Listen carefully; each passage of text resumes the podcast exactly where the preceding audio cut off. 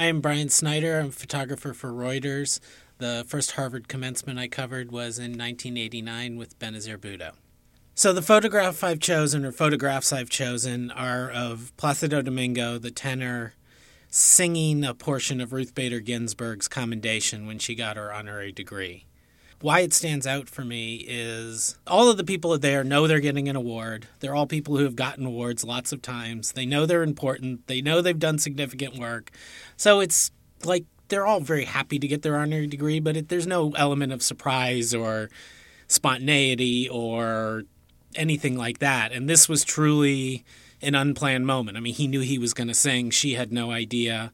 And her reaction was was really amazing. I mean, it was a real surprise for her.